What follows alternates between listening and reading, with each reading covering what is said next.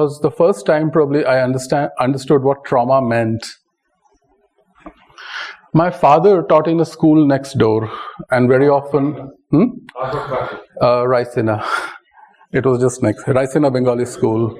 So very often, uh, we as children used to go and play there, and after playing, take prasad from the pandit, like millions of children do all over the country.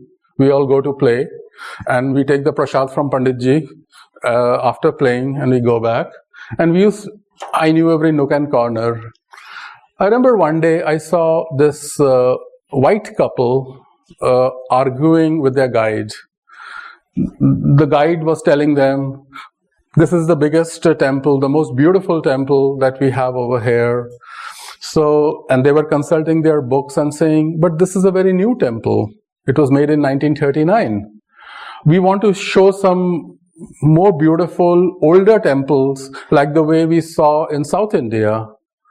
So, and the guide said, no, we don't uh, have any. And there is one temple called Yogmaya, which is a very small temple. So then they said that you are, Delhi was a Hindu city, right? We have seen mosques which are few hundred years old. For example, Jama Masjid is almost 300 years old.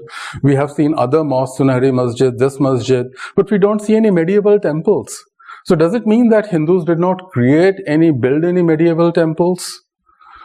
So the guide said, yes, probably not. For centuries, we did not build any big temple. The temples were small because there was a rule that the spire of a temple should not be seen, right? Then they asked, and I still remember, then you mean to say that you were second class citizens in your own country? Right? How did you feel that I mean, he I, I don't know who asked the man or the woman but how did you feel when you would go out and you see that you have no temples of your own when others had their big temples? How did you how do you think the people must have felt then? The guide said i can't answer that. So they went away. I, I don't recall what happened afterwards. They got up they walked away. But this i discussed with my father my father was a school teacher and he said we don't talk about such things don't talk about this, right? So I said, Baba, is it true that uh, we did not build any big, large temple for almost uh, 800, 900 years because they must have, people must have been scared that if they built it, it would, no. He said, yeah, probably not. But he said, don't talk about this, don't discuss this with anyone. And I was surprised that why we are even, why we are even so scared right now. When I grew up, this issue never left me. I asked a friend of mine, uh, he is a professor, that what do you think, why in 1939 the first big temple was built?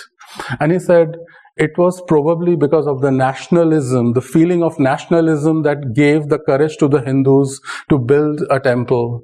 And then he said, I have heard that the architects, the architect who built it cried with joy when they realized that they were building a massive temple again after a period of many centuries.